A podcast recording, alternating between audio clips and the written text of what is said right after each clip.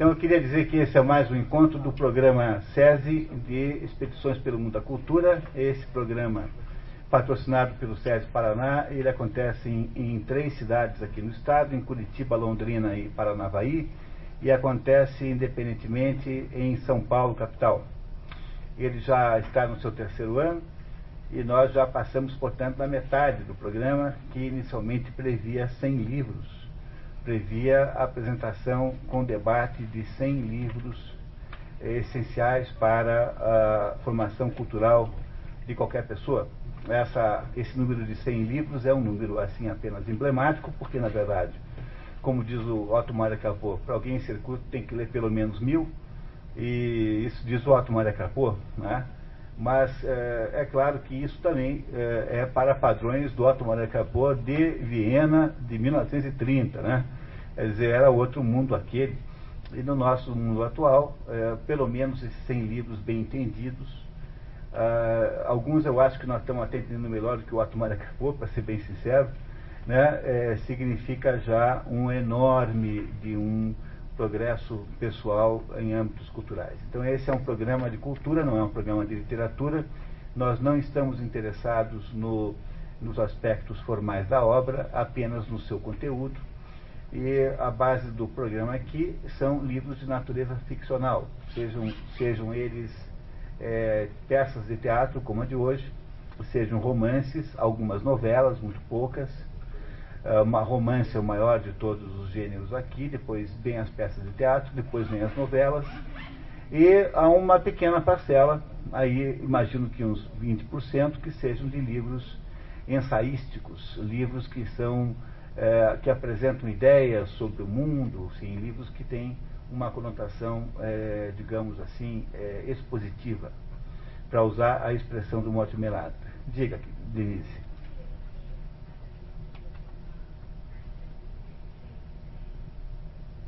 Isso é? Então, é, o, é, é, um, é, uma certa dificuldade de classificar isso, né? É, a classificação que eu, que eu sempre uso é uma classificação que eu é, sintetizei a partir do Mortimer Adler, que, que é assim, é, o Mortimer Adler divide os gêneros literários em dois grandes grupos, o primeiro chama-se é, é, uh, imaginativa, literatura imaginativa, aquilo que se chama de modo geral de ficção. Então a literatura imaginativa tem três é, subconjuntos. O primeiro é poesia, teatro e, e, e prosa. Prosa, por sua vez, divide-se em romance, novela, conto e crônica. Esses são os gêneros literários básicos, digamos assim. Do lado da literatura não imaginativa, que o Mortimer Adler chama de expositiva, você tem dois subgrupos. O primeiro é a literatura é, prática e o segundo é a literatura teórica. A literatura prática é toda a literatura, todo livro que é, pretende ensinar você a fazer alguma coisa concreta. Por exemplo, um livro de receitas, é um livro prático. Um livro, qualquer manual profissional, qualquer um, é um livro prático. É, é esse segmento aí de autoajuda é um livro é um segmento de livro prático. Aí do lado do segmento teórico, é, de acordo com Mortimer, Mortimer Adler, tem história, ciência, filosofia, e eu adicionei por minha própria conta um segmento a, a mais chamado é, olha, a gente de vez em quando distribui, acho que você nunca teve a sorte de pegar, mas eu, esse esquema dessas coisas aí, de vez em quando eu passo uma cópia para o pessoal. Tá? Eu vou tentar trazer da, da, do próxima vez. E aí o quarto segmento é aquilo que eu chamo de tradição, que é mais ou menos parecido com, com, com filosofia, mas não é bem filosofia, mas tem um componente poético. Então, se você pegar esse, essa, essa listinha que eu fiz assim e você olhar de cima para baixo, e juntar assim como se fosse uma fita, se descobre que tradição fica entre poesia, porque a linguagem dos livros religiosos é quase sempre poética, e filosofia. É, isso é tão extraordinariamente claro que é um achado enorme que eu fiz de ter descoberto que todos os gêneros estão interrelacionados, apenas para provar que a interrelação, que a definição dos gêneros não é uma arbitrariedade, porque há uma mania moderna de se tentar dizer que não tem gênero nenhum. Então, ficam uns chatos aí escrevendo livros que são um pouco de teatro, um pouco de poesia, um pouco de prosa. O único objetivo de fazer isso é ficar nos amolando. Entendeu? Quer dizer, o sujeito fica a vida inteira para provar que não tem gênero nenhum, apenas provando pela sua tentativa que tem. Porque justamente eu só consigo, eu só conseguiria, eu só consigo afirmar que não há nenhum gênero pela comparação com os gêneros que de fato tem. Então, o que nós chamamos de, digamos assim, de literatura tradicional, que é uh, tanto o que o René Renan escreve, quanto o que está nos grandes livros de, das religiões, é uma, um meio termo entre filosofia e poesia, entre essas duas coisas. Portanto, é um segmento da literatura teórica, que é, por sua vez, um segmento da literatura expositiva, que é que contrasta no modelo do Mortimer Adler com a literatura imaginativa. Então há um pouco de imaginação, um pouco de exposição. A parte expositiva é filosofia, a parte imaginativa é poesia é um, um gênero assim com dois, dois vizinhos que o, o, o, o modificam.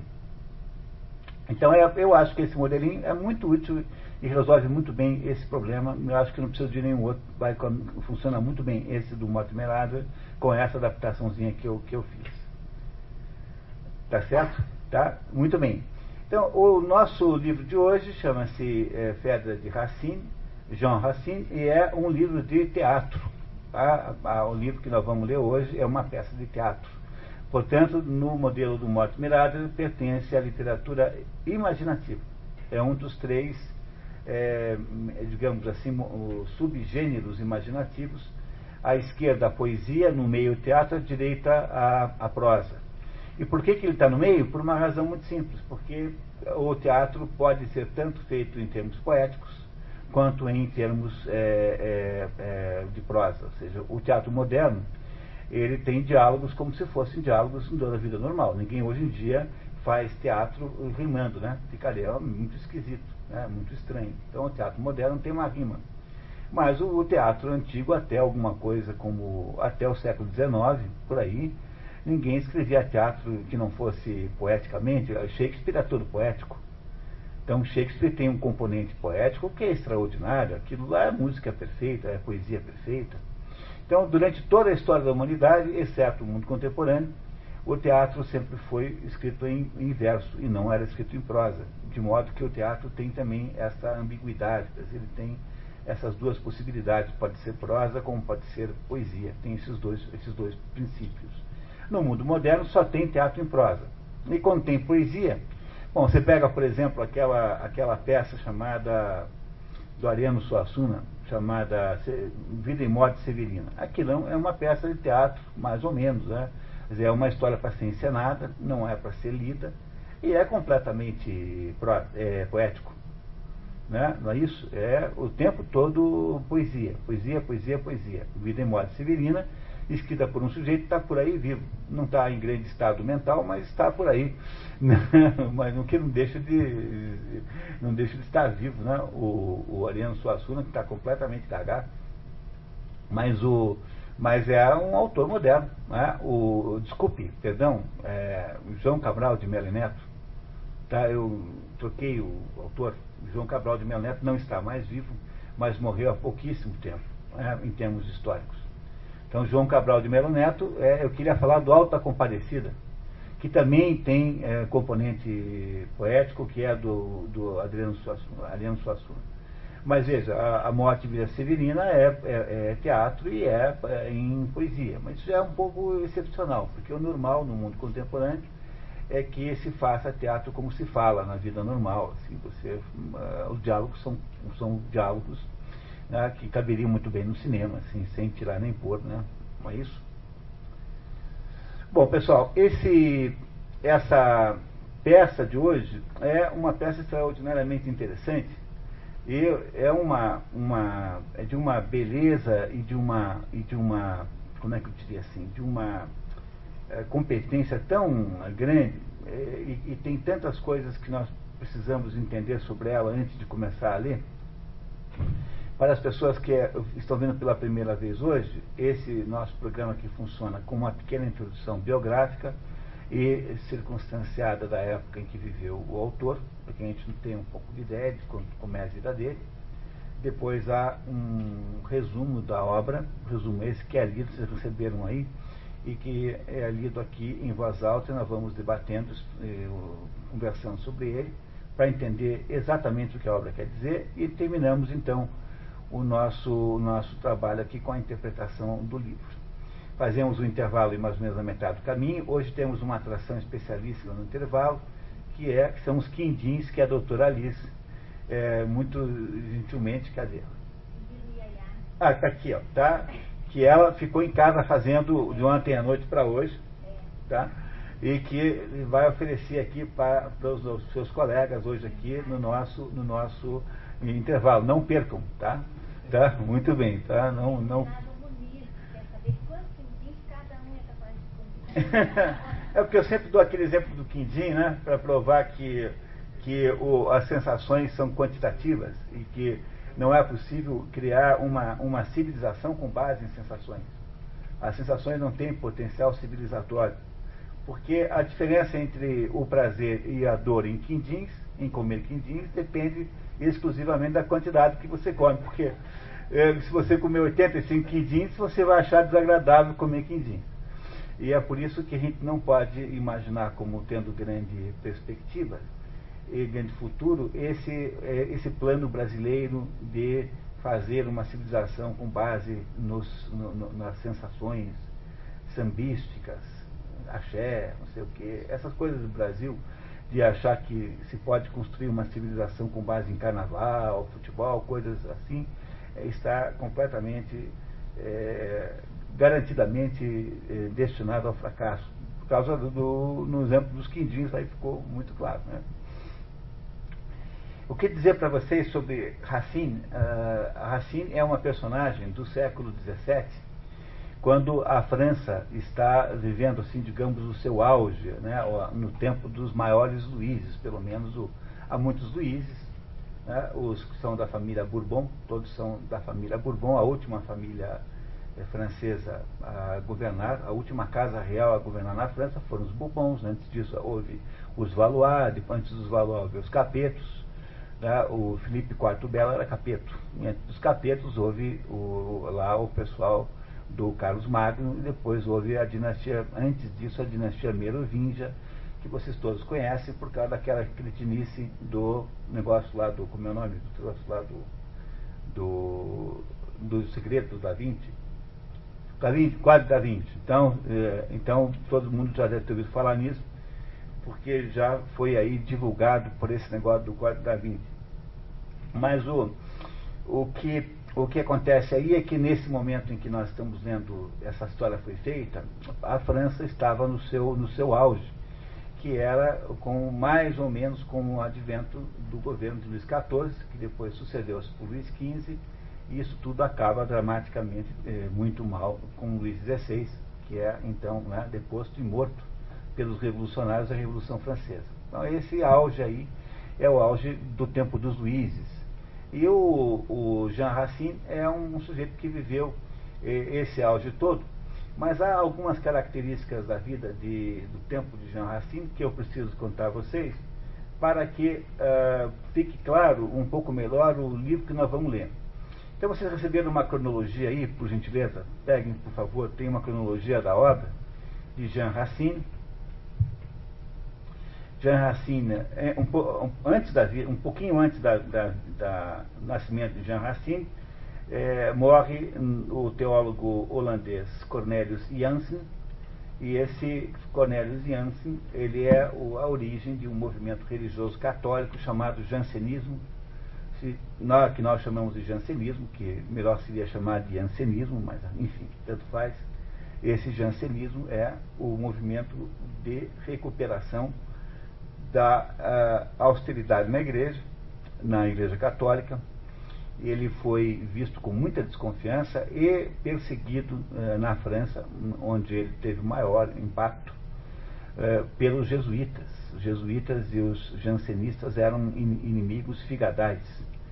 Se vocês lembrarem bem da, do, do Vermelho Negro, aqueles que leram o Vermelho Negro estiveram aqui comigo, lembrarão que todos os padres que ajudam o Julian Sorel são todos jansenistas. E todos os padres que são de alguma maneira contrários ao Jean Sorel são todos, é, são todos uh, aí, é, é, jesuítas que aliás tinha sido padre de, porque, que havia sido preceptor do próprio Stendhal quando criança, que fez com que ele pegasse um verdadeiro horror aos jesuítas, um padre meio sádico assim.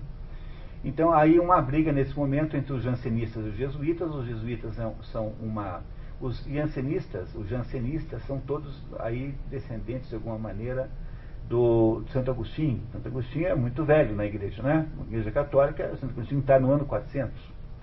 E os, os jesuítas são muito novos, porque os jesuítas foram inventados aí na época da Contra-Reforma.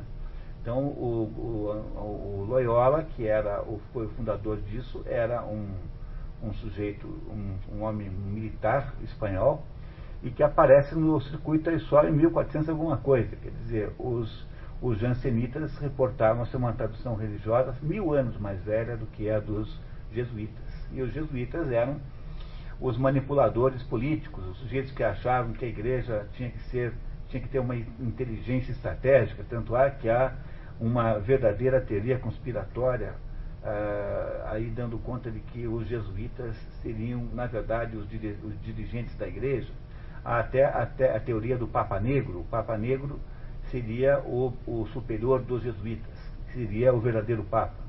Nunca ouviram falar disso? Não é possível. Tá, já, já, né?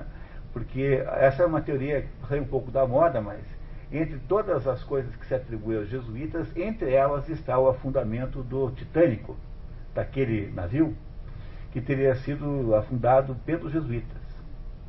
Né? O que se chama é, o Titanic, né?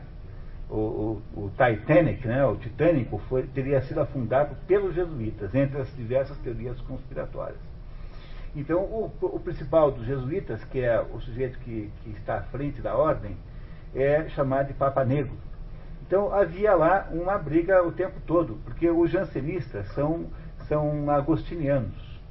Eles são, esse Cornélios aí era um agostiniano, do mesmo modo que Lutero era um agostiniano. E os agostinianos têm aquela ideia da predestinação, quer dizer, a ideia de que depois do pecado original, o ser humano ficou muito fraco e ele não tem condições pelas próprias forças de romper do seu destino infalível para, ou quase infalível, para o, o desastre final e que só com a bênção de Deus é que nós somos capazes de nos salvar. Então, a única solução depois da queda é pedir a Deus que nos salve com todo o coração e é, é preciso então que se tenha uma vida muito humilde, muito regrada, muito modesta, senão você não consegue.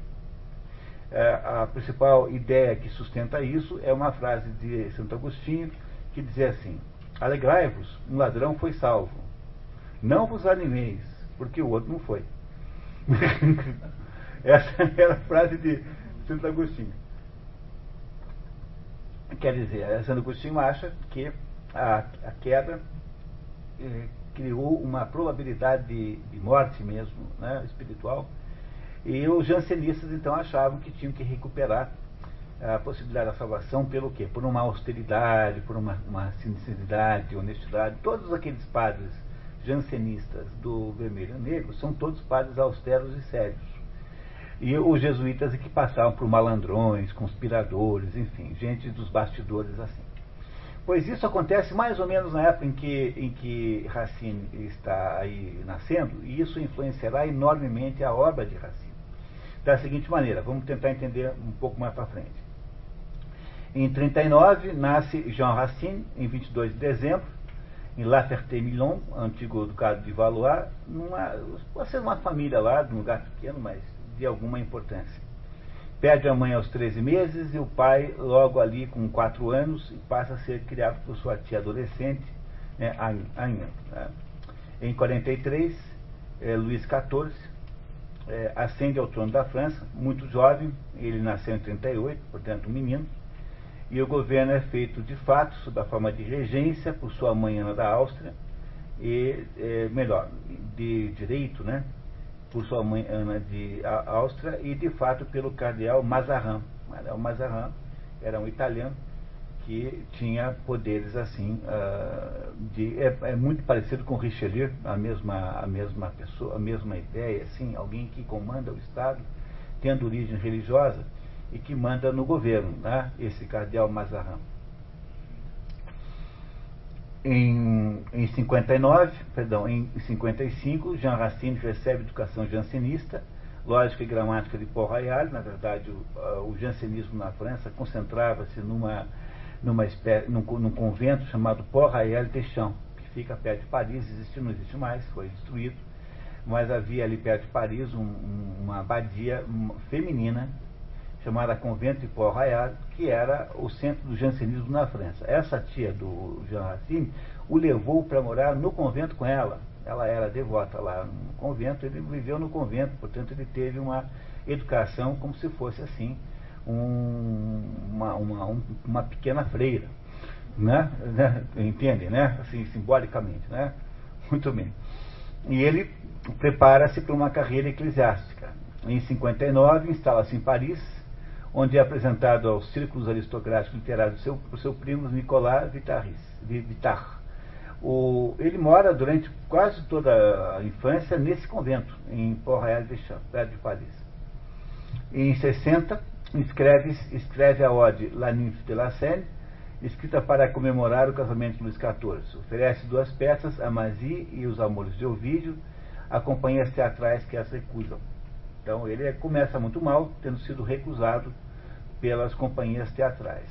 Diz, fica muito aborrecido com isso, em 61 ele parte para o sul da França, para, abandona a carreira de, teatro, de, teatrólogo, né, enfim, de, de, dramaturgo, e tenta obter, sem benefício, um, um, sem, sem sucesso, um benefício eclesiástico, ou seja, um cargo com alguma, alguma renda associada a ele.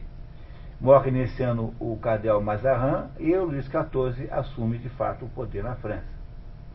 O primeiro dos, dos três grandes luíses, né, dos três luíses monumentais, digamos assim. Não esquecer que teve São Luís, né, que antecede essa gente aí em 400 anos, que era, foi santo, né, que é o, o Luís das Cruzadas. Mas esse São Luís era um homem modesto em relação a esses três aqui, que, que foram os que fizeram, né, por exemplo, é, Versailles, que estiveram construíram aquele luxo todo na, na França. Ele volta para Paris uh, e faz a sua segunda entrada no mundo literário. Escreve a, a, a Ode à Convalescência do Rei, e pela qual recebe pequena pensão real. O rei ficou muito feliz com a, com a poesia e deu, mandou dar um dinheirinho todo mês para ele.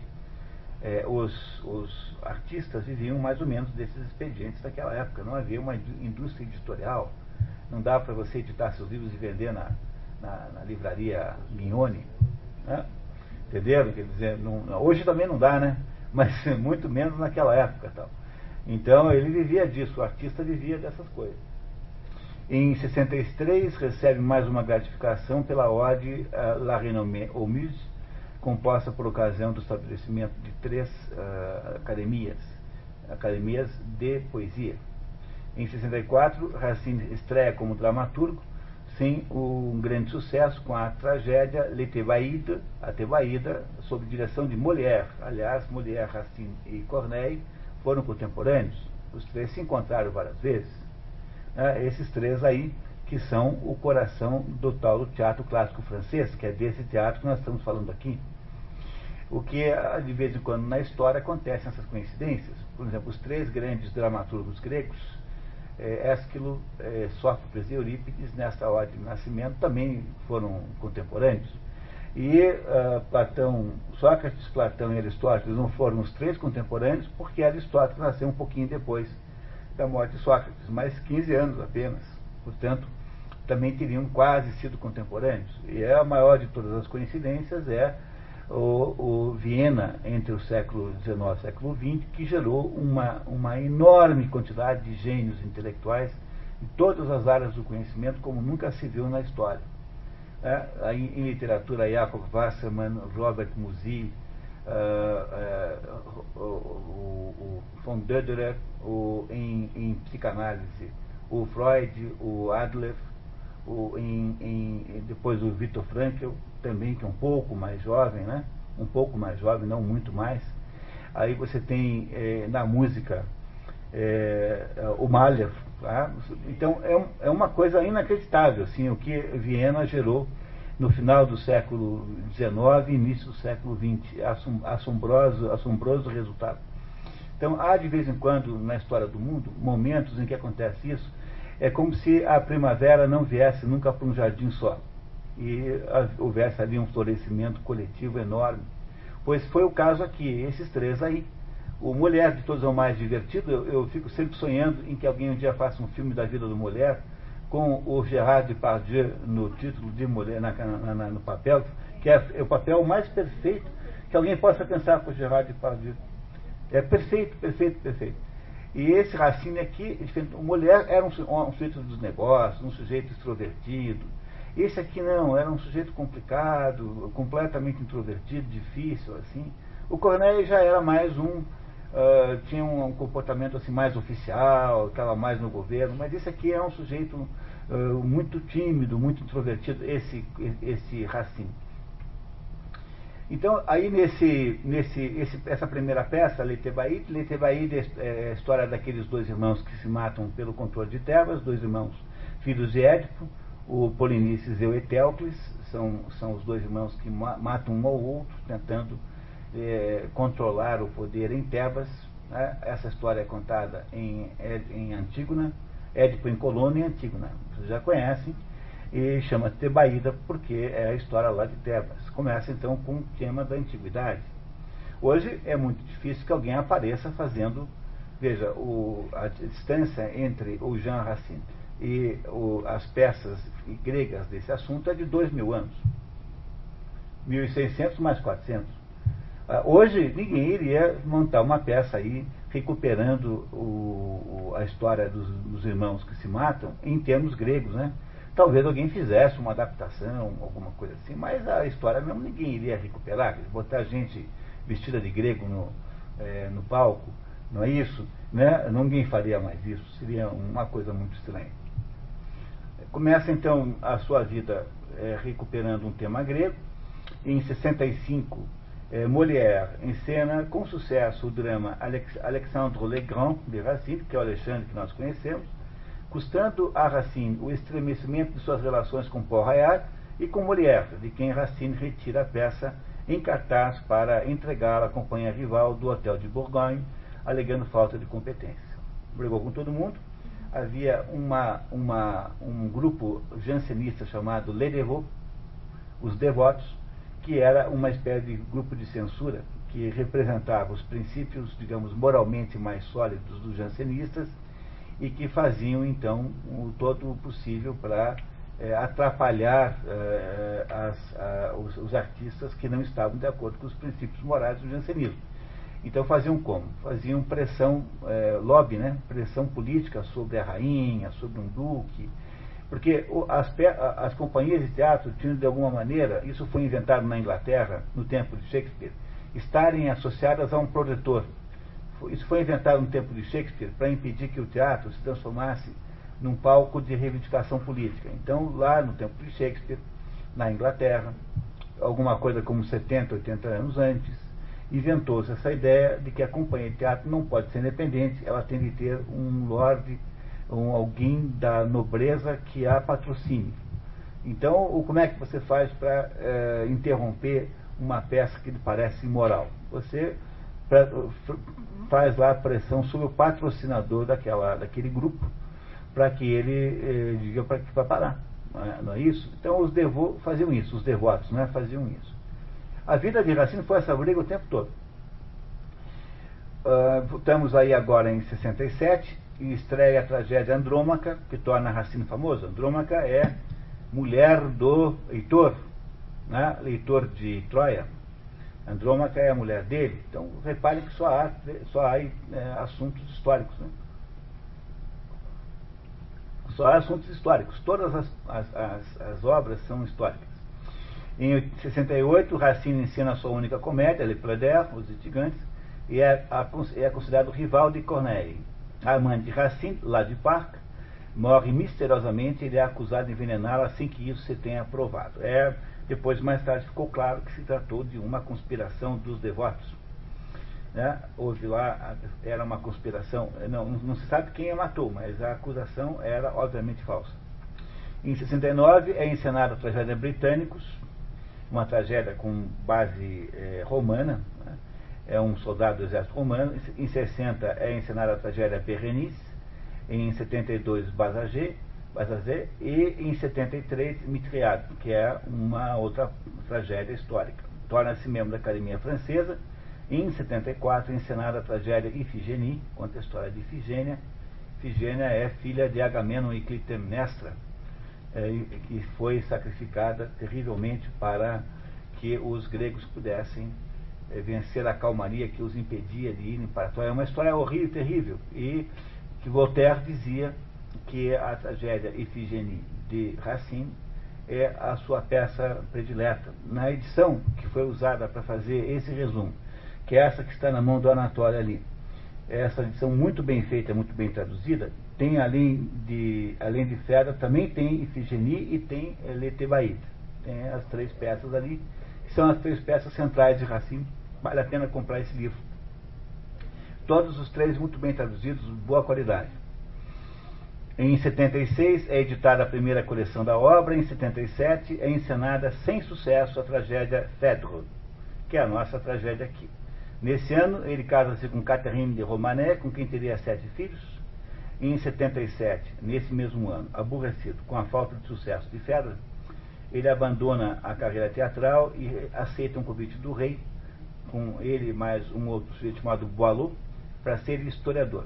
Em 79, reconcilia-se com Paul apesar das perseguições uh, aos jansenistas, que a coroa francesa, instigada pelos jesuítas, considerava uma igreja dentro da igreja. Em 82, Luís XIV, para controlar melhor a nobreza, atrás, eh, aqui não tem esse azinho, né? Tá? Não tem esse tá? Uh, traz muitos nobres para morar em Versailles, ainda inacabado. Então os nobres tinham que largar suas propriedades e morar em Paris. Assim não, não podiam conspirar, estavam sempre sob os olhares cuidadosos do rei. É, é preciso também que vocês entendam isso a, a nobreza tem muitos níveis de nobreza, a aristocracia tem o rei, depois tem lá os duques, os condes, enfim, tem os diversos nomes. E esse pessoal vive em problemas entre si, porque o, o sujeito que é nobre baixo, que está lá no, na, na, na, escala mais baixa, ele trabalha. Ele tem lá uma propriedade agrícola, ele cuida lá daquele negócio, pelo menos fica lá dando uma olhada.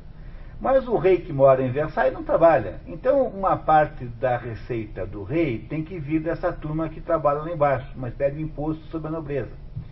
E quando houve a Revolução Francesa, entre os que estavam interessados em derrubar o Luís XVI estavam também eh, grandes partes da aristocracia, porque a aristocracia achava-se roubada pelo rei, eh, eh, né, achava-se explorada pelo rei.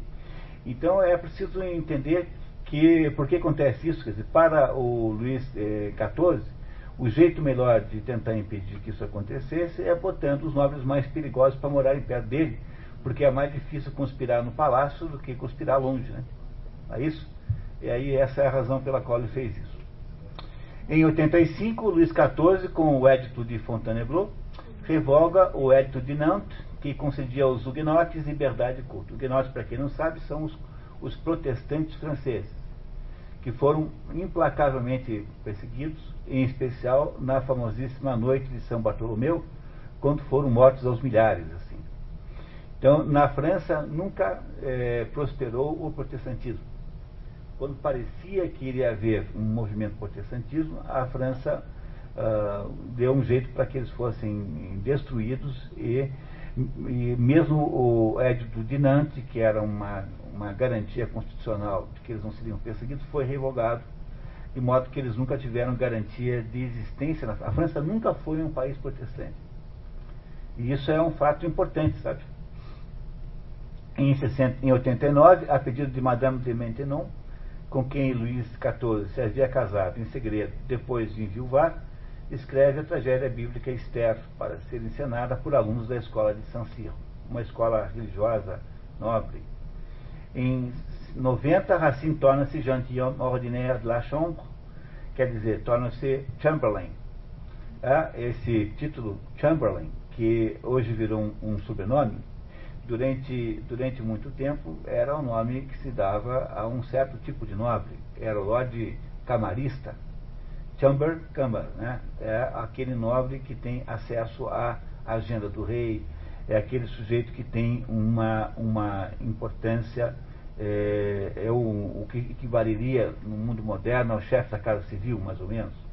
Dizer, é quem na prática governa o Palácio Real. É claro que ele não era esse nobre, mas ele era é, associado ao nobre que era o nobre camarista, ou seja, alguém que privava da intimidade do próprio rei.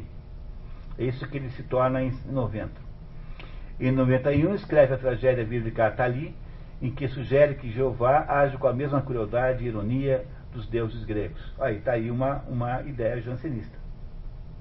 Tá? A ideia jansenista de que um ladrão não foi salvo está aí dentro dessa ideia. Escreve Abrégé de l'histoire de Port-Royal, quer dizer, presumo da história de, de Port-Royal, publicado após sua morte. Em 99, morre no dia 21 de abril e seu corpo é enterrado no convento de Port-Royal ao lado de seus mestres. Racine escreveu nove tragédias históricas, duas tragédias bíblicas, sendo Ifigenie a peça preferida de Voltaire. Em 1810, o convento de Port-Royal, que havia sido fundado em 1804, é destruído a mando de Luís XIV. Em eh, 1915, morre Luís XIV.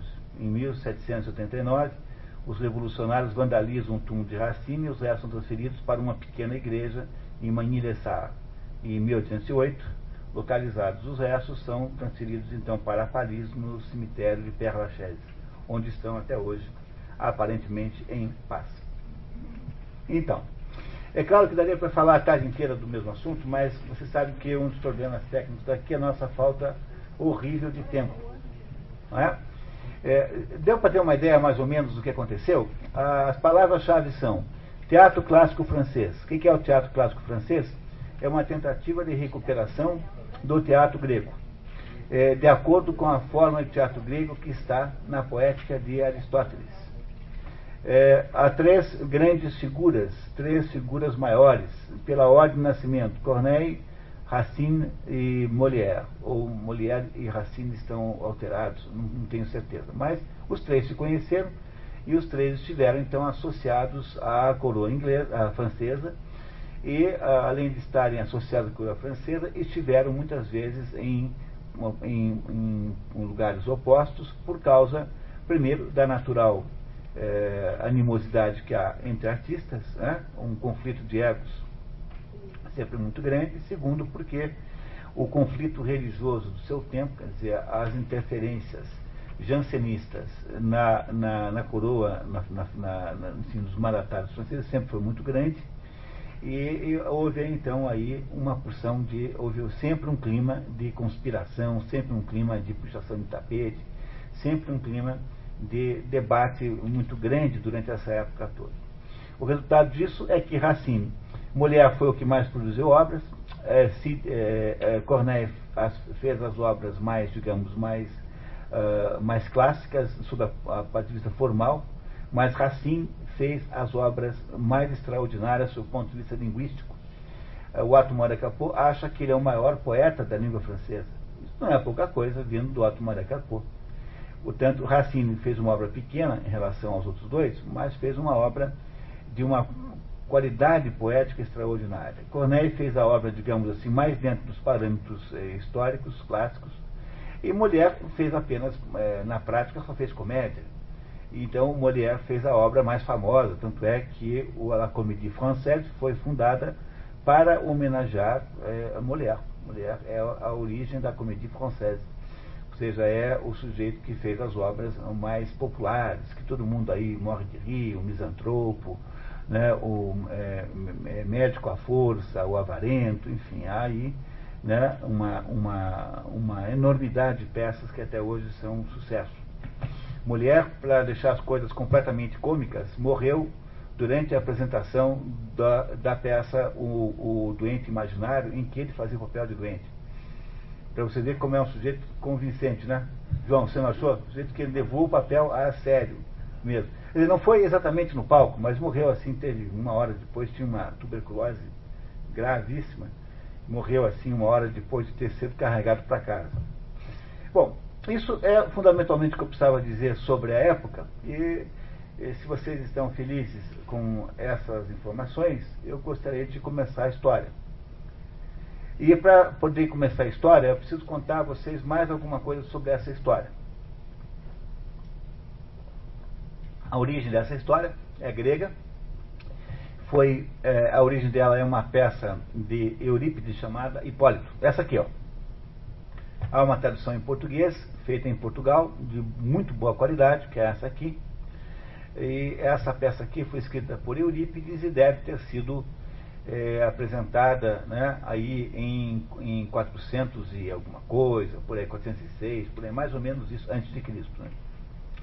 E, uh, na verdade, Eurípides fez duas peças. A primeira chamava-se Eurípides, é, é, como era o primeiro nome, deixa eu ver se eu consigo lembrar agora. Essa, essa primeira peça foi perdida, não, não sabe mais onde está.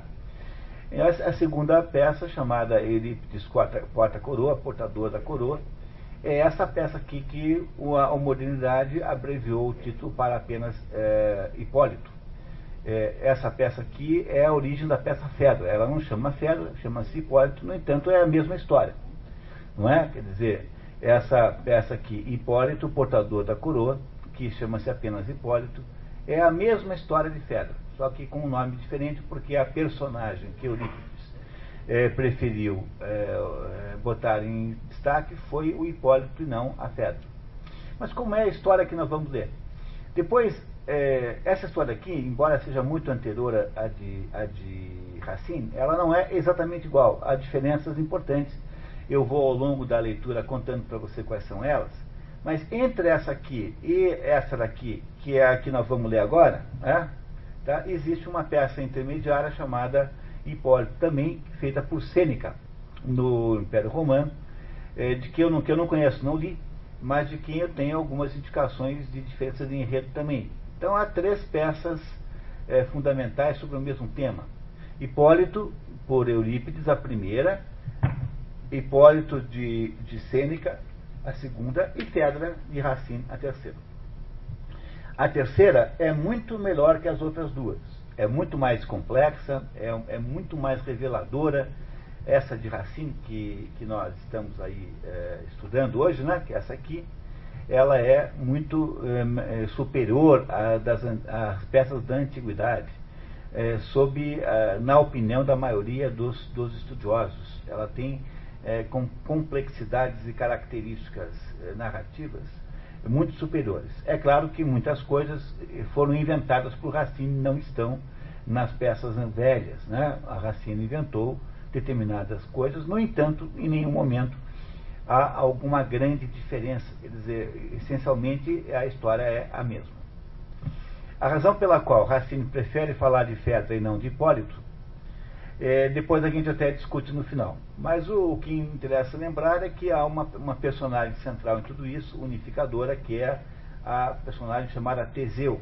Teseu é um herói ateniense que é considerado pelos atenienses do mesmo tamanho que Heracles ou Hércules embora, claro que isso é, pode ser debatido. Mas o, o Teseu é o sujeito que dá origem a tudo isso, porque o Teseu, agora eu, tenho que contar para vocês cinco minutos de história, para vocês entenderem isso. O Teseu era um, um, fulano que era filho de Egeu, Egeu era rei de, de Atenas, uh, filho ilegítimo, filho lá numa aventura, e o Teseu, então, é, é, é feito uma. uma as, as circunstâncias todas são tais que quando o, o, o herdeiro de Atenas ficasse adulto, ele descobriria debaixo de uma pedra gigantesca os dois símbolos do reinado, do, do, do, seu poder real, que é a espada e as sandálias. E nós aqui vimos várias peças gregas já, sobretudo vimos a teogonia, e é preciso que vocês lembrem que a espada significa o espírito e a sandália significa o caminho pela vida, né? é o pé.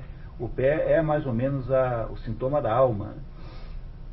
E, a, e, a, e o, o, o Teseu fica jovem, assim com 16 anos, por aí ele, ele consegue levantar aquela pedra enorme, pesadíssima, é, que é um feito equivalente ao feito do Arthur levantando, tirando aquela espada da pedra lá na mitologia é, é, céltica, né, nórdica. Apenas para dizer para vocês aquilo de sempre. No fundo, as histórias são todas as mesmas. O que muda é apenas o jeito como você conta.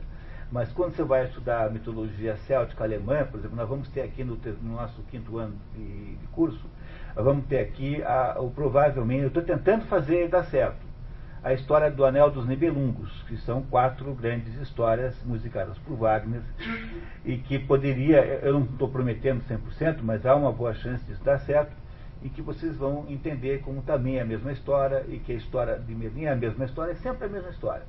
Não tem muita diferença no fundo, apenas na forma. A forma é diferente. E o Teseu, então, é, resolve ir para Atenas reivindicar o trono. O seu pai morava em Atenas, Egeu. No caminho, ele mata um monte de monstros, mata um monte de bandidos que estavam lá é, aterrorizando os viajantes. Entre eles, mata aquele famoso bandido é, é chamado é, Procrusto, que é, fazia os viajantes é, queria que os dedos tivessem o mesmo tamanho, então quando o sujeito era muito grande, ele cortava as pontas. E quando era pequeno demais, ele esticava as pernas e a cabeça assim até caber num leito de procrusto, que era um leito é, que tinha que todo mundo ficar igualzinho. É a maior crítica mais profunda à ideia de socialismo que alguém já inventou até hoje. Nenhuma outra história faz uma crítica tão uh, incrivelmente uh, forte à ideia de socialismo do que o mito do, do leite de Procrusto, que as pessoas não podem ser todas iguais, esse é o problema central. Bom, mas isso não interessa, o que interessa é que o Teseu vai para Atenas, e aí chega em Atenas, ele descobre que havia lá dúvidas sobre a sua legitimidade como sucessor de Egeu, porque Egeu tinha um irmão chamado Palante, o, o Palas, que tinha seus próprios filhos, e achava-se que o irmão tinha, tinha lá preferência. Bom, para que Teseu pudesse, então, mais ou menos reivindicar o seu trono, ele, ele fica sabendo de uma desgraça que acontece em Atenas, que é o fato de que os atenienses, todos os anos, são obrigados a mandar para, para Creta, é, por imposição do rei Minos, mandar sete meninos e sete meninas, sete jovens assim, que seriam comidos pelo tal do Minotauro. Eles são jogados dentro do labirinto, onde o Minotauro estava preso, e, e aí o Minotauro ia aos poucos achando um por um e eu os ia comendo, assim, imagino que duravam lá, sei lá, uns 10 dias. Bom, não sei. Mas a verdade é que eu, é, isso era uma desgraça que assolava Atenas. E é, a origem dessa desgraça está profundamente ligada à nossa história, porque a origem dessa desgraça é a seguinte: bom, há várias versões, né? É, sem entrar no mérito da versão, eu vou apenas dizer como começou o Minotauro. O Minotauro é, é filho da rainha de Creta, é, o rei de Creta, chamado Minos, era casado com uma rainha chamada Pasífae. E essa Pasífae havia sido encantada, uma das versões, né, encantada por Afrodite, por razões que depois nós debateremos, e, tem, e havia se apaixonado por um touro. E esse touro, então, não dava muita bola para ela, é, então, era para que ela pudesse ter mais chances amorosas com o tal do touro, ela pediu ao Dédalo. Dédalo era aquele fulano que pai de Ícaro, que estava naquele momento exilado em Creta, que era um engenheiro competentíssimo, que fizesse uma vaca uh, de madeira, uma, um, seja, um mocap de vaca, né? E, e, em que ela podia se meter dentro, ela se meteu dentro da vaca e com isso ela conseguiu ah, interessar o touro e teve como consequência, é, não sei quantos meses depois, mas imagino que próximo de nove, um, um filho que era o Minotauro. Minotauro era filho, portanto, é, do, da rainha, né? não, do, não do Minos. Então, além do, do Minotauro, é, o rei e a rainha tiveram duas filhas legítimas, uma chamada Fedra e outra chamada Ariadne, ou Ariane. Bom, aí o rei não sabia o que fazer com aquele fulano, né? porque além de ser filho legítimo da mulher dele, era meio esquisito, né?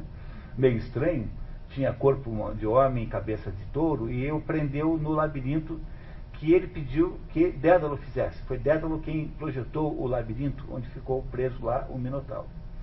E aí, por uma série de circunstâncias que não vou contar agora, os gregos todos os anos tinham que mandar os 14 jovens, sete mulheres, sete, sete homens, que eram então jogados lá dentro, e o Minotauro os comia literalmente né, todos os anos. Bom, o Teseu então, para poder reivindicar o, o, a, a, a coroa, ele se inscreve como um dos 14. Ele tinha alguma coisa como 17, 18 anos, e vai o Teseu para é, Creta junto com os outros sacrificados. Né?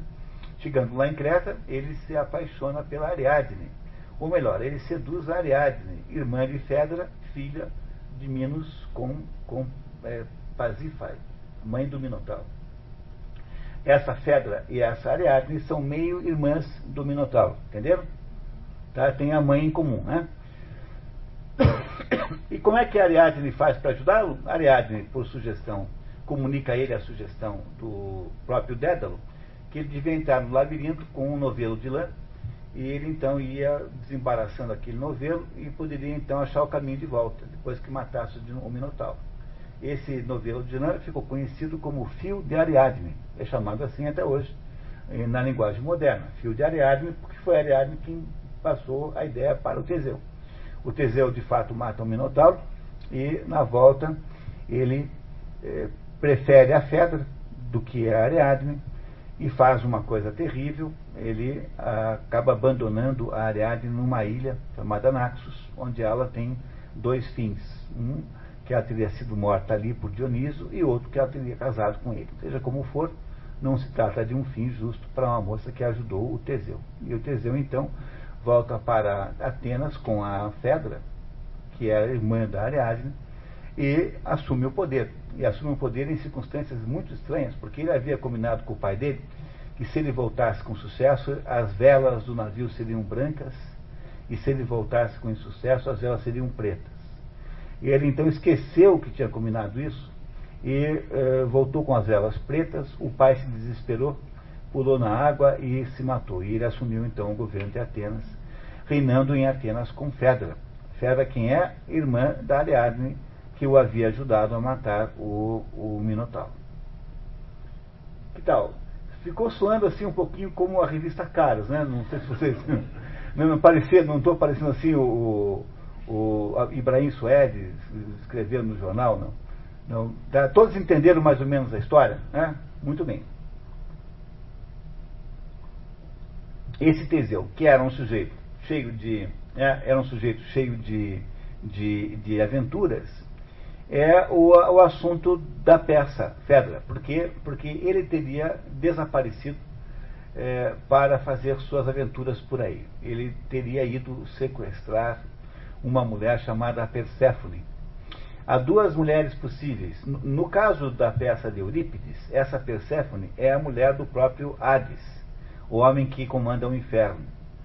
E onde ele estava foi aos infernos sequestrar a Perséfone. No caso da peça Fedra, do Racine, trata-se da mulher de um rei de Epiro, e não é o Hades. Então há as duas versões. Na história que nós vamos ler aqui, ele foi sequestrar a mulher de um outro rei, ele e um companheiro de farra. Ele é casado com a. Com a aliás, esqueci de dizer que antes de fazer essa aventura final aqui, tá, pela, na qual ele está desaparecido, ele também andou lá, se metendo lá com as Amazonas. As Amazonas eram um povo de mulheres que habitava uma certa região do Mar Negro e que não tinham homens. Os homens, quando nasciam, os homens eram mantidos apenas como reprodutores. E quando nascia um bebê homem, então elas preservavam os, os mais bonitinhos para serem reprodutores e os outros elas matavam. E chamavam-se assim Amazonas porque elas cortavam o seio direito. A vem de cortar em grego, né? A, mazon, mas um seio, para poder manejar melhor a espada. o estado das Amazonas no Brasil foi batizado em homenagem a essas moças, que ah, alguém achou que havia visto lá uma tribo de índias guerreiras. Pois é, essas Amazonas eh, já existiam muito antes e fazem parte da mitologia grega. E a rainha das Amazonas que tem dois nomes, tem Antíope ou Hipólita, tem os dois nomes. Tá? É, havia também sido conquistada pelo Teseu nesse episódio com a ajuda do Hércules. Os dois se encontraram e fizeram a conquista juntos. E com esta Hipólita, ou Arícia, ou Antíope, perdão, o Teseu teria tido um filho chamado Hipólito. Então Hipólito é filho da Hipólita. É, a, a, palavra hipos está associada com, com, com um cavalo, né? Cavalo é a origem da palavra hipos. A Hipólito está associada a cavalo. E esse Teseu, então, não se contentado, não contente com as suas aventuras anteriores, agora resolve ir é, lá sequestrar, ou raptar melhor, a mulher do, do, do rei em Epiro, e some e desaparece. E no lugar onde a história está acontecendo, nesse lugar que é chama-se Trezena, que é um, um lugar ali que pertence ao reino de Atenas, estão lá esperando a volta do Teseu, quem? O Hipólito e a Fedra. Por que, que os dois estão lá? Porque a Fedra havia, uh, no primeiro momento que ela bateu os olhos no, no, no, no Hipólito, é, aparentemente motivada por ciúmes, pelo fato de que o marido dela tinha tido um filho com outra, resolveu, é, de alguma maneira, ele mora com o pai, né? O Hipólito nunca morou com a mãe, morava o tempo todo com o pai. Resolveu agredir, assim, digamos, existencialmente o menino. E, a, e ela então faz com que o Hipólito seja mandado lá para Trezena, não quer ver a cara do menino. Então o Hipólito é meio que exilado de Atenas e vai lá para Trezena. E fica lá, fazendo qualquer coisa. Enquanto isso, ela mora em Atenas, a Fedra, que é a madrasta do Hipólito. Né? Então ela trata muito mal o Hipólito, confirmando que madrasta é, se não fosse má, não começava com má. Madrasta fosse bom, não começava com madra. Isso tem essa coisa da madrasta. Senão seria boa drasta, né? e não madrasta. Mas a, a madrasta trata muito mal o Hipólito, só que o Teseu manda que ela vá esperá-lo em Trezeno. Então os dois se encontram em Trezeno. E o Hipólito tem certeza de que ela não gosta dele. E ela, pelas suas ações passadas, obviamente o repudiou como enteado, com toda clareza. No entanto, estão os dois lá esperando que o, o Teseu volte de onde? Para Eurípides, na história velha, que volte do inferno, onde teria tentado eh, raptar Perséfone. E para o, a história do Racine, que volte de Epiro, que é uma cidade, um reino ali perto, onde ele foi sequestrar a mulher do rei. Tá certo? Parece claro isso para vocês? Durante a história vai ficar claro isso. Se agora parece um pouco confuso, vai ficando claro depois. Vamos começar então? Então, olhando aqui na primeira página, nós vamos pular aqui essa introdução, porque eu já expliquei na prática. Então, o que vocês têm ali é um mosaico grego, e nesse mosaico está escrito ali, ó, é, as duas primeiras mulheres da esquerda, que têm a mesma roupa, ou muito parecida, está escrito ali em grego, é, Erapenai. Erapenai significa serventes, as que servem. É uma espécie de legenda que está em grego ali. E do lado, bem no meio, está escrito Phaedra. Phaedra é a Fedra. Em grego fala Phaedra. Com I. Está vendo ali o, o Fi de filosofia, o A, o I, o delta, o Rho, que é o R, né, e o A no final. Phaedra. Fedra e Phaedra é a mesma coisa, que é essa moça no meio aqui. Nós sabemos sobre ela, Fedra é casada com Teseu, com ela tem filhos, sendo que um em quase em idade de poder ser governante, e tem horror ao filho de Teseu com Hipólita, ou com Antíope, que é a mesma coisa, chamada Hipólito. E a Fedra, então, está encontra-se lá, apesar de ela ter providenciado para que o enteado tenha sido exilado, ela encontra-se com ele lá, como se o destino obrasse um encontro inexorável, inevitável entre os dois. Tá certo, pessoal? Claro? Então,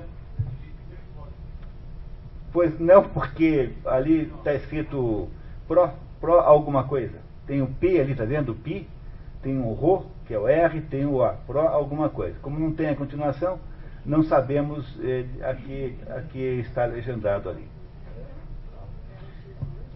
Ato 1. Vamos lá, pessoal? Que tal? Estão preparados? Essa história aqui é muito, é muito emo, é, emocionante. Vocês vão é, achar o máximo, tá? Garanto para vocês. É maravilhosamente bem construída. Maravilhosamente bem. Pois não, Denise?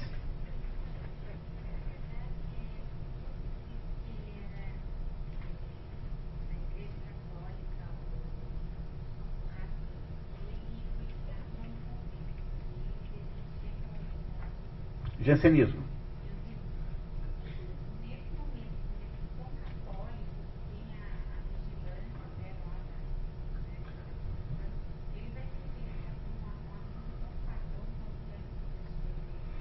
Ah, ele vai fazer uma fedra jansenista.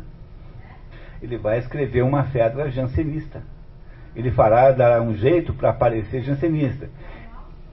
É, mas cuidado, porque com assuntos pagãos. É, ele escreveu 11 tragédias, 9 pagãs e duas apenas a pedido da mulher do rei, ele escreveu, do Luís XIV, que ele escreveu duas é, bíblicas só. Mas é que o problema é que os temas que, que ele está tratando, os temas da antiguidade, são tratados de um ponto de vista cristão, de alguma maneira.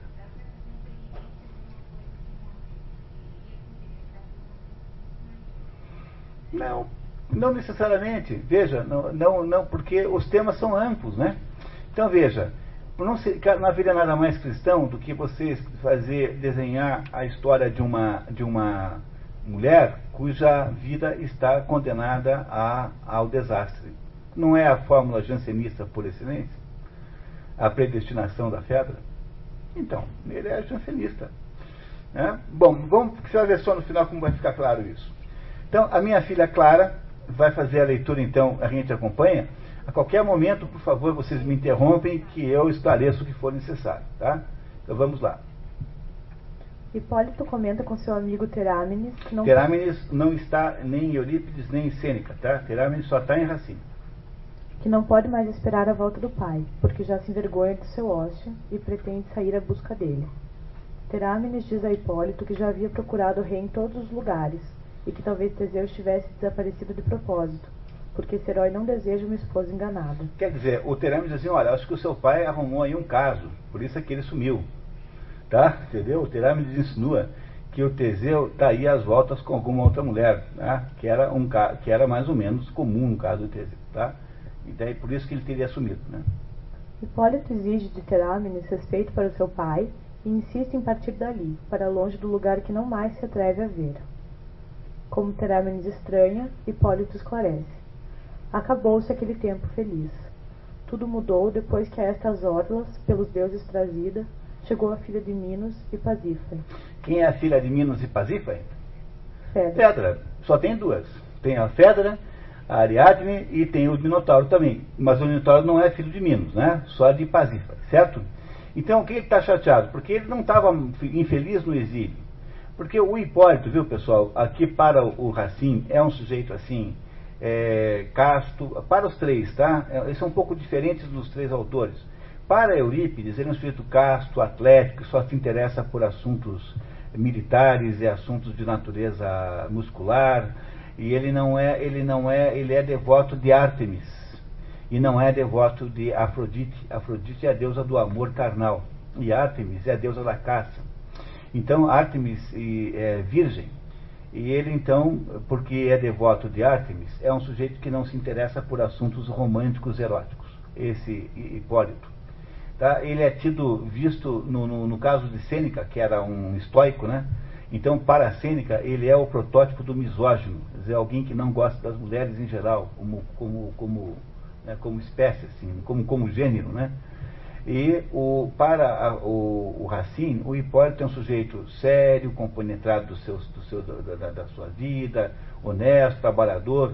E, então, o Hipólito, para os três, aí, para os três eh, autores, tem uma certa noção de, de castidade, de seriedade, de ser um sujeito sério, sendo que para o Sêneca vai da misoginia, passando pela, pela, pelo voto eh, de castidade feito a Artemis pelo, pelo, pelo Hipólito de Eurípides, e indo aqui para o, para o caso da, do, do Racine, para um, um sujeito que tem um amor secreto.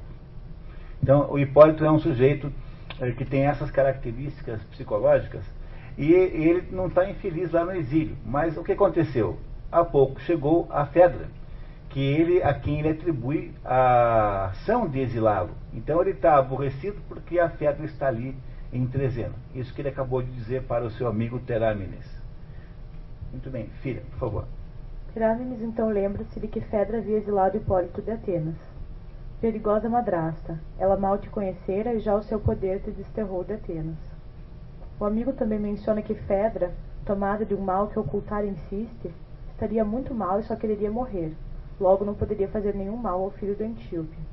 Mas Hipólito diz fugir de uma outra inimiga, Arícia, remanescente de um sangue fatal contra nós armado. Muito bem. Então, é, Antíope e Hipólita é a mesma coisa. Antíope é a rainha das Amazonas ou Hipólita é a mesma pessoa. E quem é Arícia? Arícia só tem, só tem em Racine, não tem em Eurípides, não tem em Sêneca.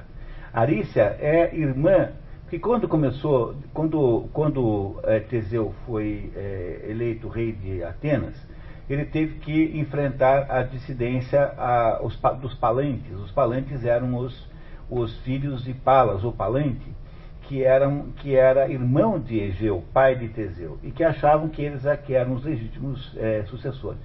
E aí houve uma guerra entre Teseu, uma briga entre Teseu e os seus primos, digamos assim, ou meio-irmãos, né? Seus meio, seus, não seus, seus, seus primos. E ele matou todos os homens, todos os palantes foram mortos. E sobrou apenas a Arícia, que é a mulher, e a Arícia foi poupada por Teseu com a condição de que ela não podia se casar com ninguém de Atenas, porque o Teseu tinha medo que ela, ao se casar, pudesse renovar a, a dinastia dos Palantes que ele se encarregou de destruir. Então, a Arícia, que só tem em Racine, não tem nos outros dois, ela é uma moça ali que está associada com a dinastia derrotada quando Teseu tomou o poder de Atenas. Então, ele está dizendo assim que eu não temo a Fedra, porque o Terámenes diz que a Fedra está meio à morte, está sofrendo de uma doença, e que ela está quer morrer, está muito depressiva, e ele diz que não pode fazer mal para você. Mas eu não temo a Fedra, eu temo é a Arícia. Quem, por que, que eu temo a Arícia? Porque a Arícia tem algum potencial de recuperar né, alguma coisa, que ele não sabe bem o que é, mas vai nos contar em seguida. Terámenes desconfia que Hipólito, implacável inimigo das amorosas leis e da servidão a que seu pai dobrou-se tantas vezes, estaria amando a moça. É, as leis da que servidão que o se dobrou? A servidão do sexo, do prazer sexual, ou seja, a, o pai dele é devoto de Vênus, e ele é devoto de Ártemis, ele é casto e o pai é um sujeito voltado para os prazeres sexuais. Teseu é isso, né? É um sujeito voltado para os prazeres sexuais. Hipólito nega. Quanto a mim, poderia o amor ter me enredado? A tal ponto teriam os deuses me humilhado? Tanto mais desprezível em meus desajeitados ais, quanto mais se escusa Teseu por seus feitos vários, eu, que nem um só monstro dominei jamais, terei o direito, como ele tem, de fraquejar? E se meu orgulho se abrandasse, ao fim, por que eu concederia o triunfo a Arícia? Não lembrariam meus sentidos extraviados do antigo impedimento que a ambos nos separa? Que antigo impedimento é esse? É a ordem que Teseu deu para que Arícia não case com nenhum ateniense. Tá? Esse é um tipo de impedimento. Tá? O Teseu proibiu a Arícia de se casar. Meu pai a condena, e por meio de duras leis proíbe-a de dar sobrinhos a seus irmãos. Ele teme o reverdecer de um culpado tronco. Quer, junto com a irmã, lhe sepultar o nome, e que até a morte sujeita a sua tutela, as tochas do Meneu não se acendam por ela. Olha que beleza de poesia. Vocês estão reparando a beleza, mesmo na tradução, a beleza que é isso? Devo assumir seus direitos ante um pai exasperado? Hei de dar, então, o exemplo da temeridade? A um louco amor minha juventude acorrentada. Então, está aqui o, o, o Hipólito dizendo que não tem nada desse negócio de amor com ele, não. Tá? Ele, ele, o outro, obviamente, não acredita. Aliás, o outro, para um homem, até que é bem perceptível, né? bem, bem sensível, assim. Né? Mas o, mas o né, desconfiou de alguma coisa e tal. Agora, o, o Hipólito que não, que de jeito nenhum ele iria contrariar os desejos do pai dele, que era de proibir romances com Arícia, porque Arícia pertencia àquela dinastia que ele matou, matou os homens, né? E, e, que, e, que, e que ele não queria que ela casasse com ninguém, quer dizer, o Teseu não quer que ela dê aos irmãos mortos sobrinhos, compreenderam? Tá? Né? Não quer que ela tenha filhos que possam vir a reivindicar o trono de Atenas ele quer que a sua linhagem, Teseu, é que possa governar em Atenas para sempre. Entenderam isso, né? Está claro, né? Muito bem, continuamos. Mas Terámenes insiste. Senhor, se tua hora já foi assinalada, o céu nas suas razões não vai considerar. Teseu abre teus olhos ao pretender cerrá-los, e seu rancor, atiçando uma chama rebelde, a sua inimiga um novo encanto confere. Por que recear um casto amor, afinal? Se nele encontras ternura, por que não prová-lo? Levarás em conta então um tímido zelo? Temes, nas pegadas de Hércules, te perder? Hércules é um sujeito aí de Hércules é para falar uma semana aqui. Eu estou fazendo um grupo de leitura com os adolescentes em São Paulo é, da história de Hércules. Hércules é um sujeito é, aí dominado pelo seu instinto sexual, pelos seus desejos em geral. O problema de Hércules é esse, ele tem que fazer os 12 trabalhos para poder vencer isso.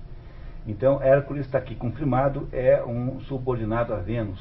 Ele faz tudo que Vênus manda, quer dizer, alguém que não tem capacidade de discernimento e controle sexual, nem dos seus impulsos. Então, ele matou o professor de harpa com 15 anos, ele, ele, ele matou os próprios filhos, para ter uma ideia das coisas que ele é capaz de fazer. E, então, ele está aqui, o Terámenes dizendo para Teseu. O Teseu é uma espécie de Hércules ateniense, Hércules não é ateniense, mas Hércules e Teseu foram contemporâneos. Não é isso? Então, está aqui o Teseu, o, o Terâmio dizendo assim, ó, você tem medo de virar um Hércules, é por isso que você não quer aceitar o fato de que você quer ficar com a Arícia. Ah, tá certo? Tá, muito bem. Continuamos. Qual orgulho que por Vênus não foi domado? Tu mesmo, por onde estarias, tu que a combates, se Antíope, sempre as suas leis contrárias, a Teseu com tímido ardor não houvesse amado? Querer sempre a nota, filha, por favor. Antíope, muitas vezes chamada de Hipólita, é rainha das Amazonas com quem Teseu teria feito Hipólito, após tê-la vencido. Nesse episódio, Teseu obteve ajuda de Hércules. É, porque o, é um dos doze trabalhos que Hércules tinha de capturar o cinto das Amazonas. Ah, então, diz assim, se Teseu não tivesse aceitado né, a sua, o seu desejo por Arícia, você não existiria. É por Arícia, não, por, por Hipólita, você não existiria.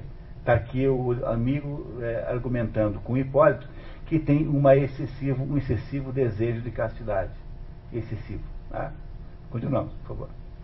Mas a que serve empregar palavras altivas? Confessa, tudo mudou e faz alguns dias que não te vejo, orgulhoso e selvagem, fazer voar um carro ao longo da praia nem, sábio na arte por Netuno inventada, tornar dócil ao freio um corcel indomado. É, a arte de domar cavalos foi Netuno quem, quem inventou. Toda vez que Netuno se fantasia, sai da água, ele se transforma em cavalo. Tá? E depois há uma porção de sentidos associados a isso. A floresta nossas vozes já ecoa menos. Com um secreto fogo teu olhar enlanguece. Impossível duvidar, estás amando e ardes. Morres de um mal que te esforças por dissimular. A encantadora Arícia conseguiu te fascinar? Pronto, está aqui o nosso Hipólito, que era o tal do virgem, eh, devotado a Artemis, que está apaixonado por Arícia, porém eh, eh, secretamente, que não nem admite nem para o seu melhor amigo confidente, que é Terámenes. Tá certo? Então, todo mundo sabe quem é Arícia, né? Todo mundo compreendeu, né? Muito bem. Filha, por favor. Antes de partir, Hipólito concorda em visitar Fedra, pois a tanto o dever o obriga. Quando chega agitada, Enone, criada e confidente da rainha, dizendo que Fedra morre de um mal que silencia. Essa Enone aí não existe com esse nome em Eurípides, lá chama-se apenas Ama, mas existe. E a Enone apenas na peça de Racine. E é, essa Enone terá também papéis diferentes nas duas peças. E nessa aqui, ela é muito importante, muito importante mesmo. Dizendo, vem anunciar que a, a, a ama dela, né, que é a Fedra, está muito mal. Com a aproximação da rainha, Hipólito afasta-se para poupá-la de encarar um rosto que ela odeia. Hipólito sabe que a rainha não odeia, não gosta dele, tanto é que ela o exilou para Trezena logo que ouviu logo de cara. Assim, né? Continuamos. Fedra, que estava reclusa havia muito, caminha com dificuldade junto de Anone. Diz que seus olhos estão cegos com a luz que volta a ver, e que tudo a aflige, fere e conspira para magoá-la. Enone acusa de demonstrar ódio à luz que veio procurar. Fedra diz que veio ver o sol pela derradeira vez. Nobre radiante ancestral de uma sombria família, tu, de quem minha mãe ousava jactar-se como filha, que talvez cores pelo transtorno em que me vês, venho ver-te, ó sol, pela derradeira vez. É, esse sol a que ela se refere é o Hélio. Tá? Hélio é o deus do sol. Esse sol aí, aqueles, é a família de, de, de Fedra é descendente por parte de mãe é, das, do Hélio. Tá? Tem uma ligação lá com Deus lá atrás. Então, o, a outra situação que nós estamos vendo aí é que a rainha Fedra está mais ou menos é, minguando, está, está morrendo lentamente, por um mal que não é, é claramente compreensível desde o início. Essa, essa, essa conversa aqui é de uma importância extraordinária, Dá para ficar meia hora debatendo só esse parágrafozinho aqui, mas temos que ir em frente para entender a história toda. Depois a gente volta se for o caso. Continuamos, filho. Enone insiste em que sua morte, quando da sucessão de Teseu, iria colocar os filhos dela em desvantagem frente a esse soberbo inimigo teu e de teu sangue, o filho que a Amazona gerou em seu flanco, esse Hipólito. Fedra reage. Não, só um minutinho. Tá. Entendendo? Quer dizer, a empregada fala assim, ó, se a senhora não, não. Porque ela, na verdade, no, lá em Eurípides está três dias sem comer. Aqui não se diz a mesma coisa, não sabemos como é, mas ela está minguando, assim, definhando. Aí diz a empregada, se a senhora morrer, o seu filho, com Teseu, vai na sucessão de Atenas ficar fraco em relação ao filho do Teseu com aquela desgraçada, daquela vagabunda, daquela amazona, que é o Hipólito. Tá? Compreenderam o que está acontecendo aqui? E quando a empregada menciona a palavra Hipólito, Feda reage, filha. Que nome escapou dos teus lábios, infeliz? Como a criada estranha a reação e insiste, Fedra explica. Morro, para não fazer uma confissão funesta. Enone, muito curiosa, a chantageia dizendo que havia abandonado os próprios filhos para cuidar dela. E a minha fidelidade conferes esse prêmio? Pressionada, Fedra lamenta que primeiro sua mãe tenha sido levada pelo amor a um desvario. Pode ir lá embaixo. Pasifa, mãe de Fedra e irmã de Circe, apaixonou-se por um touro e fez com que Dédalo construísse uma vaca postiça dentro da qual se enfiou para motivar um touro indiferente. Mais tarde, Pasifa deu à luz a um minotauro, que Minos prendeu no labirinto é, que sua irmã Ariadne tinha morrido na ordem que foi abandonada. Ariadne, que entregou o novelo de lã a Teseu para orientar-se no labirinto e matar o Minotauro, foi por este seduzida e abandonada na praia de Naxos. Segundo algumas versões, Ariadne foi, morta, foi ali morta por Ártemis, amando de Dionísio. Segundo outras, Ariadne teria se casado com o deus. E agora, ela, já que Vênus o quer, desse sangue deplorável seja a última a perecer e a mais miserável. A, a Vênus ou Afrodite é a mesma coisa. Vênus em Roma, Afrodite na Grécia. Quem é que adivinha o que ela vai confessar para a criada? Por que, que ela está abalada com a menção ao nome Hipólito?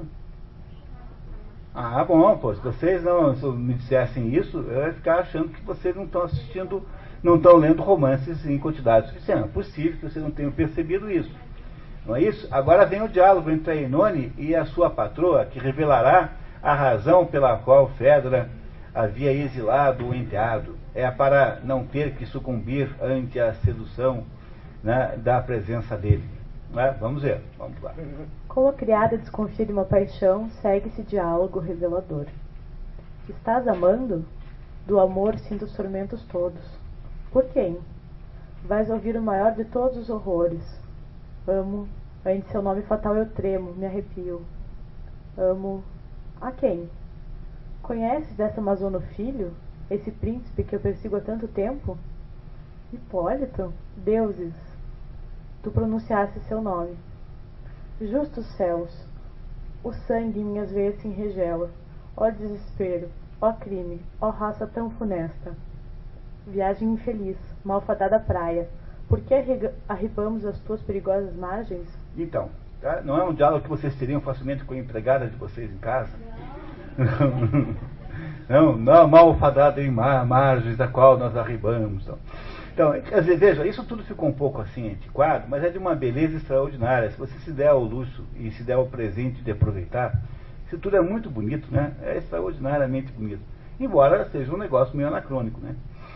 Então, veja, aqui está colocado todo o problema. O Teseu casa com a Fedra, apesar de dever ter casado com a O, com a irmã dela, Ariadne.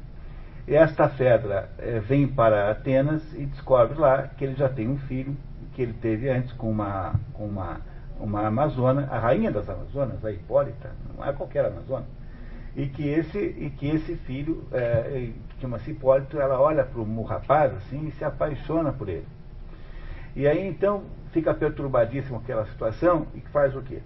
É, consegue convencer o marido a exportar o rapaz lá para um canto longínquo do reino, para que ela não tenha que viver aquela tensão todos os dias. No entanto, agora, por uma questão circunstancial, ela vai a Trezena, onde está o Hipólito, e o encontra lá. E agora ela não consegue mais suportar aquela tensão É, é, claro que dentro do contexto mitológico da história, esta, esta paixão que Fedra sente pelo seu enteado é motivada pelas bruxarias de Vênus, né, de Afrodite.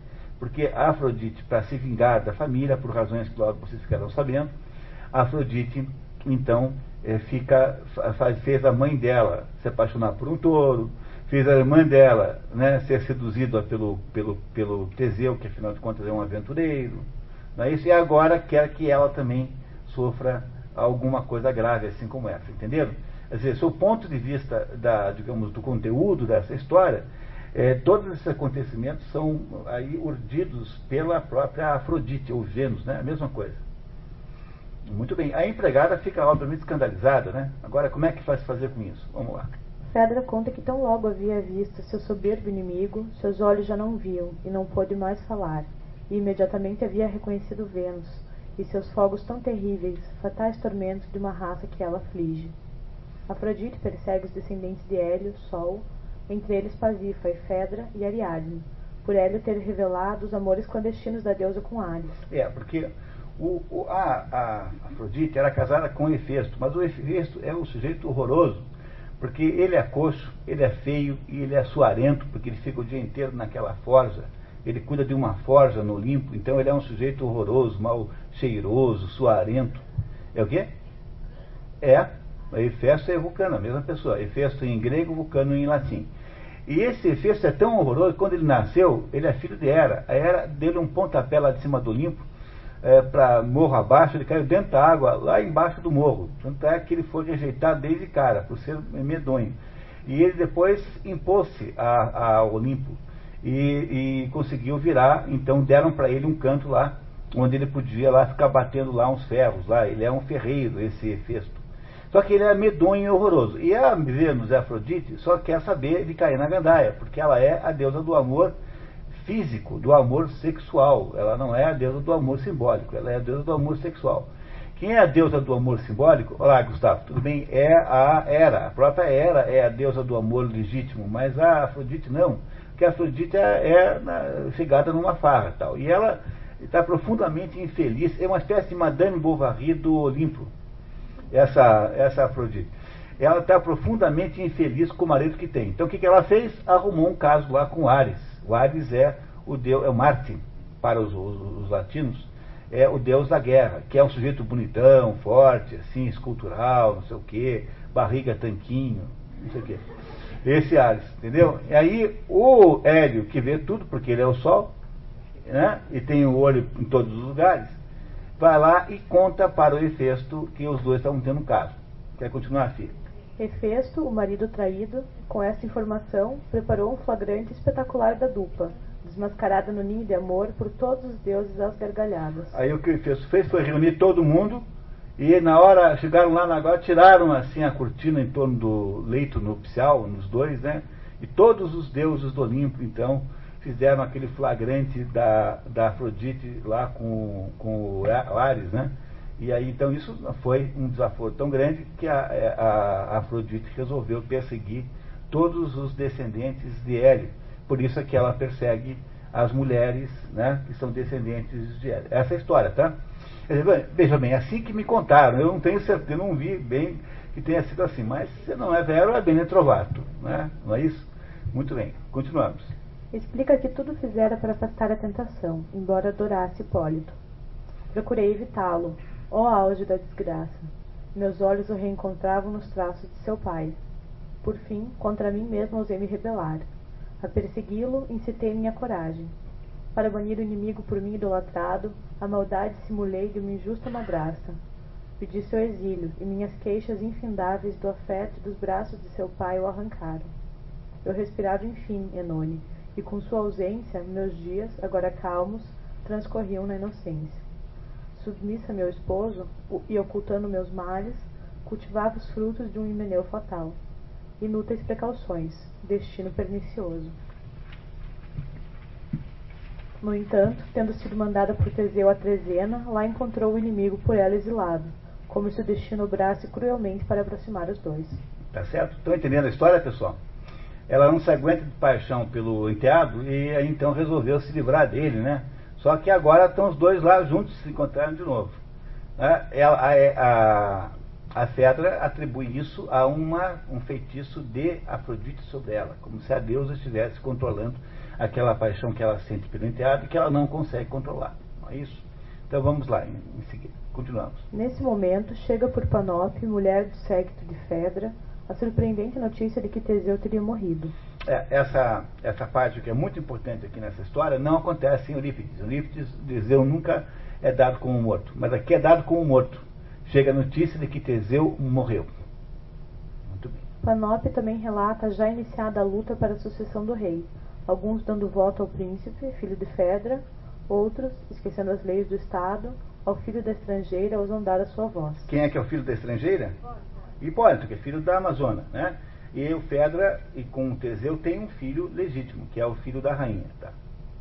Outros ainda estariam falando em Arícia, da estirpe de Palante. Enone aconselha sua ama a defender os direitos de seu filho. É, aqui faltou no resumo, pessoal, uma parte importante que eu acabei só percebendo hoje de manhã, que eu vou ler para vocês, tá? Que é assim: é, aos direitos do seu filho, vírgula, unindo-se a Hipólito.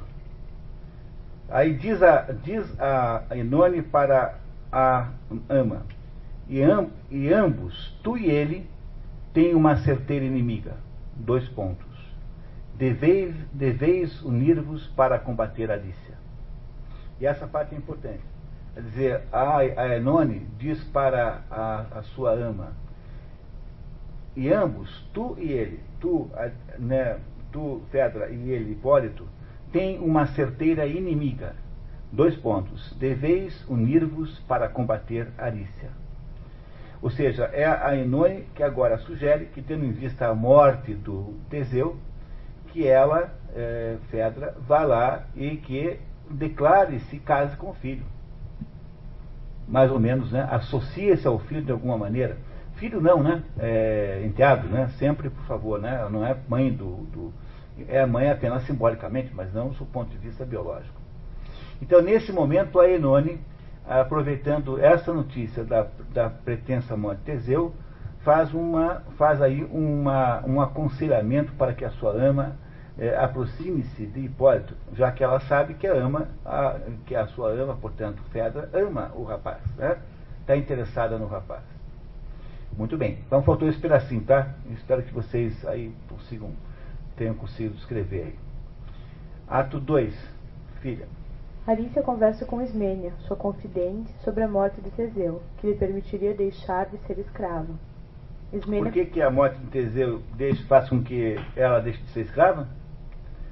Porque agora não haverá mais ninguém para obrigá-la a não se casar, ou seja, para impedi-la de se casar, porque a lei, né, que a, a, regra que diz que ela não pode se casar veio de Teseu. Com a morte dele, ela está livre. Compreenderam? Nesse sentido. Ismênia confirma. Não, os deuses não são mais contrários a ti. As sombras de teus irmãos, já Teseu se reuniu. É para um grego, quando alguém morre, o que sobra dessa pessoa no Hades é a sua sombra. Então, o Teseu estaria unido à sombra, a sombra de Teseu morto, estaria unido à sombra dos irmãos dela, que foram mortos pelo, mortos pelo próprio Teseu. Como Hipólito teria chances de governar, Ismênia vê esperanças para Arícia recuperar sua posição social mas ela está descrente, porque vê indiferença no rapaz em relação a ela e às mulheres em geral. O indiferente Hipólito te é conhecido? Com que fútil esperança crês que me lamenta, e só em mim respeita um sexo que ele desdenha? Faz algum tempo, que, faz algum tempo já que ele evita encontrar-nos, procurando os lugares que não frequentamos. Então, o, a Fedra é apaixonada pelo Hipólito e mandou lá para os quintos dos infernos para não poder vê-lo. E o Hipólito é apaixonado pela Arícia, nós já sabemos disso, né? E não a evita a todo custo. Por que razões? Isso é importante entender aqui, pessoal. A, a, a Fedra não quer se deixar tomar pela sedução. E o Hipólito não quer fazer o quê? O que, que ele não quer? O que, que o Hipólito quer evitar se afastando da Arícia? Desrespeitar o quê? a ordem do pai, que o pai disse que não era para casar com ninguém, muito menos com o filho dele. Pô. Não é isso? Tá? Então o Hipólito não quer desrespeitar a ordem do pai. E a Fedra não está querendo deixar que a sua paixão aflore. Por isso que nas duas paixões que existem aqui, ambas são apenas é, platônicas, né? não estão acontecendo de verdade. Ao contrário, ah, tem aparência de agressão, ambas têm aparência de ódio e não de paixão. Não é? Tanto os dois amados veem-se como sendo odiados. O Hipólito vê-se odiado pela Fedra, embora ele não a odeie, e a Arícia vê-se odiada por Hipólito, embora ela não odeie. Ele também não, mas ela também não odeia. Tá? Ela pensa que ele odeia, mas ela não. Tá, tá certo, pessoal? Muito bem, continuamos. Ismena insiste em que Hipólito está apaixonado por Arícia. Dizê-lo apaixonado talvez ofenda seu brio, mas de apaixonado tem o olhar se a boca não o diz. Arícia, proibida por Teseu para os atenienses, porque receiam que da irmã o intrépido amor reanime um dia a ciência de seus irmãos, confessa à amiga seus verdadeiros sentimentos por Hipólito. Mas sabes também com que olhar desdenhoso eu vi o zelo de um vencedor suspeitoso. E sendo eu também aos liames do amor avessa, rendia graças ao tirânico Teseu, cujo rigor propício meu desdém secundava. O olhar, então, em seu filho eu ainda não pousara. Não que pelo sortilégio do olhar tomada eu ame sua beleza e graça tão louvadas, dons com que a natureza desejou honrá-lo, e que ele menospreza e parece ignorar. Amo e nele prezo outras mais nobres riquezas, as virtudes de seu pai, mas não suas fraquezas. Amo, te confesso, esse orgulho generoso, que nunca sujeitou seu jugo amoroso. É isso que desejo e eis o que me exaspera. Hipólito custa mais a desarmar-se do que Hércules, que, vencido muitas vezes e depressa amansado, pouco honrava o olhar que o havia dominado. Ai, que imprudência minha, querida Ismênia! Hipólito vai me opor toda a sua resistência. Talvez ainda me ouças em meus pesares, humilde, chorar por causa desse orgulho que hoje admiro. Hipólito estará me amando? Por que ventura extrema terei vergado? Será que Hipólito me ama mesmo? Como foi que eu consegui derrubar aquela resistência que o Hipólito aparentava com relação a ela e qualquer outra mulher, né? Muito bem. Tá, tá, claro, pessoal? Ela agora está confessando também que ama Hipólito. Arícia confessa que ama Hipólito chega Hipólito para comunicar a Arícia a morte do pai dele, o sucessor de Alcides. Alcides é o nome de batismo de Heracles, que recebeu este novo nome, que significa glória de Hera, para agradar a Deus e que perseguia a criança. Não adiantou. Então, Alcides, Heracles e Hércules é a mesma pessoa. Alcides é o nome de batismo de Heracles, que mudou para Heracles para ver se Hera parava de persegui-lo, e os romanos é que chamam de Hércules, mas o nome em grego é Heracles. Tá? nesse, nessa peça todos os nomes estão latinizados, todos os deuses estão latinizados aqui por, pelo próprio Racine.